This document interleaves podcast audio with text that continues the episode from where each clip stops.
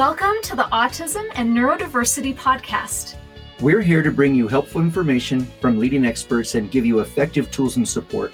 I'm Jason Grigla, a licensed counselor and founder of Techie for Life, a specialized mentoring program for neurodiverse young adults. And I'm Debbie Grigla, a certified life coach. And maybe most importantly, we're also parents to our own atypical young adults. Hello, I'm Jason Grigla. Welcome to the Autism and Neurodiversity Podcast. I'm going to talk to you today about some balance and avoiding burnout and some general theory, principle, experience that I've seen and witnessed in myself and also in others that we work with. So, when we love our our neurodivergent child, young adult, teen, client, student, and we want to give them the best, we don't know where that line is between I'm giving them their best and I am martyring myself for the cause. And it would be very easy to burn ourselves out in the name of giving our loved one the most that we can give them. And I kind of remember learning over time that eh, this is just a general rule, a principle, and a theory, but I remember feeling like the first probably 80% of success took up about half of my energy, time, resources, money. And, you know, that's a lot compared to most kids. And then the next 10% of benefit that took us up to maybe 90% took 10% for benefit took 25% more of my energy, time, and resources. So then I was about 75% of all my time, energy, emotion, money, whatever I had to offer as a resource to get them up to that 90% mark. And then to get to 95%, it was another 20% of my time, energy, and resources. And it seems like for us to give a hundred percent of what we have to offer our children because we love them.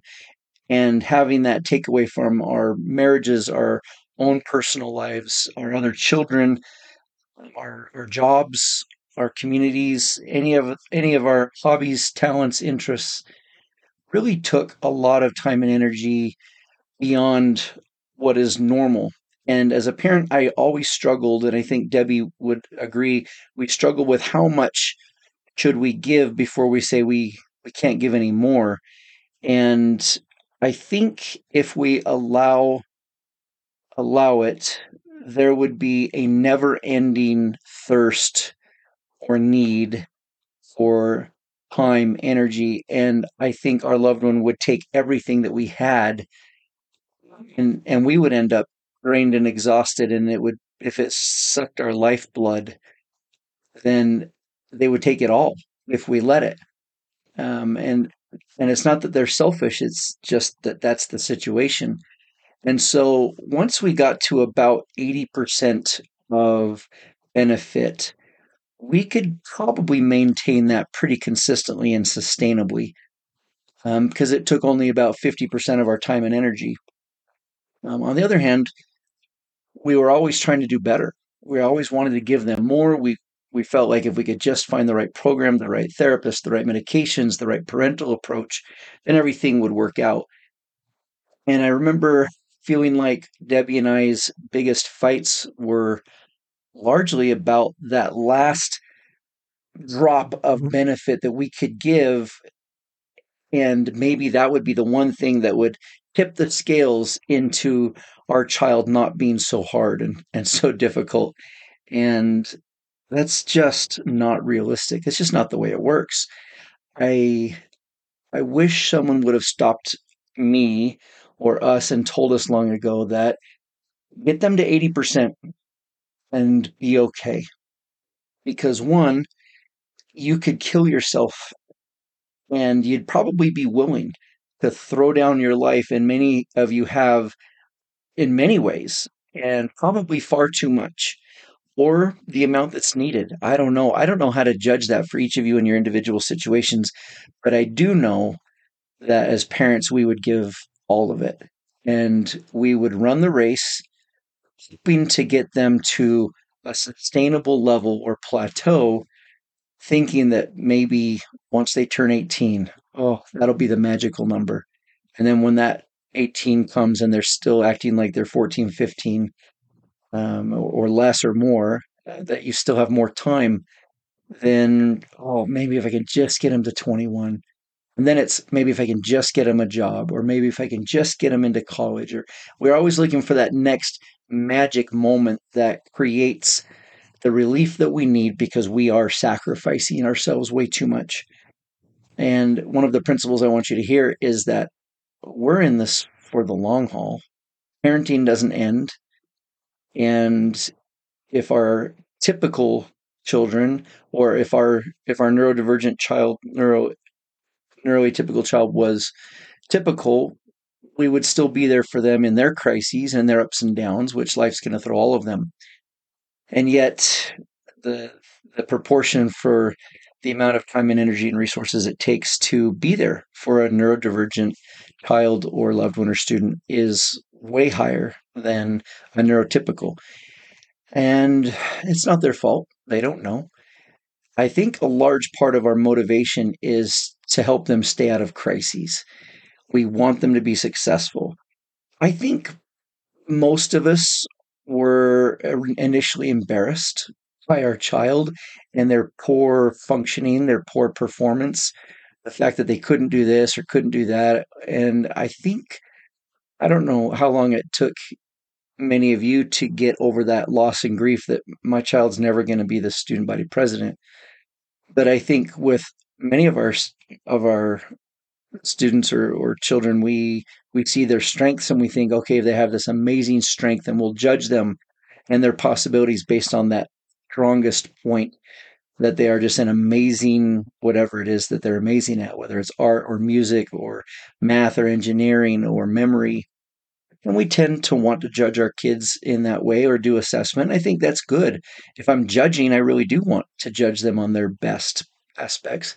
But if I'm going to do honest assessment about functionality, I, I'm going to have to look at what are their weakest links. And even if they're smart enough to memorize the entire law library, they're never going to be able to function well enough to get through law school, for example. So I guess I, I want to start, I wanted to start with you being able to see that 80% is a good number, in my opinion, to shoot for. More than that takes starts to take way more and more and more of your resources to get less and less back. And I I know parents and including myself that were willing to sacrifice way too much and then we were not able to sustain our our love and activity and we burned out. Um, I I can't even imagine doing it as a single parent, and I know that many of you are doing that. Um, or even if you're married and one of you in the marriage really just isn't present or willing or capable of helping out, uh, that's hard. I, I get it. And I also think that our neurodivergent loved ones are going to be very forgiving in the long run. And I'm not I'm not exactly sure how much how much benefit they get versus don't get. I I almost wonder sometimes if they would have just ended up in the same timeline, whether we had done something for them or not. I think we we point to performative milestones like, well, I got them to graduate uh, junior high or high school, or I, I, got them to get their driver's license, or whatever it is, and and um, you know those are good, those are important. I don't have a problem with that. I I just want you to understand this is a lifelong journey, and I think for most of us, we're going to be parenting, which turns into mentoring, hopefully sooner than later for a lot longer than a normal parent child situation and relationship would be. So slow down and take a breath. Look at your situation and how much you are spending your resources. The damage that you could do to your marriage, yourself, and your other children is not worth sacrificing the other 50% of your time, energy, and resources just to give your struggling child that's going to be in crises probably anyway to give them a little bit better leg up. Uh, as a matter of fact, a lot of neurodivergent young adults, when they get older, they look back and they realize that I, I was hard and I took away my parents' quality of life. And right now, that might seem crazy to you if you're in the middle of, of the, the teen years or the young adult years and they're not thinking of you at all. Um, but I, I don't want them to look back and, and have the other siblings resent them and resent you because they were always in crises. And that's not fair to them. So, one, your quality of life comes first. And two, your marriage comes second. And three, all of your children come third that means you can't sacrifice any of them for the others. And that doesn't mean that they can't take a hit. I think it's fine if if siblings of someone who's neurodivergent learn that some people just need more help and support and that's true with all kids. Some kids are easier than others no matter what, and that's okay. So hit that 80% mark. Don't let it turn into I'm just trying to get to that that razor's edge last two or three percent that I know is just going to make all the difference in the world because it never happens. And that's that's a pipe dream and it sets you up for failure and it sets you up for an unachievable goal that will make your life miserable and then you won't be there for any of your loved ones, including yourself. Keep your relationship in place. Uh, a couple of thoughts on that. Every healthy, successful person I've ever met really does have their own way to refuel and replenish. And that includes talents, hobbies, interests, um, community service, art, sports, athletics, outdoors, whatever it is, you can always find time to implement that in your life. And if you don't, you're not helping yourself or your loved ones. And that specific situation is not worth sacrificing uh, so take time for yourself, and that fills your cup. And you know where that balance is, and I I don't know where it is for you. And at the same time, it's really easy to escape into some of those because they feel so good. And I think sometimes we all need to escape as long as it's not long term or you abandon uh, your loved ones or your spouse to do all the work. That I, I think that's great. So those are my thoughts for today.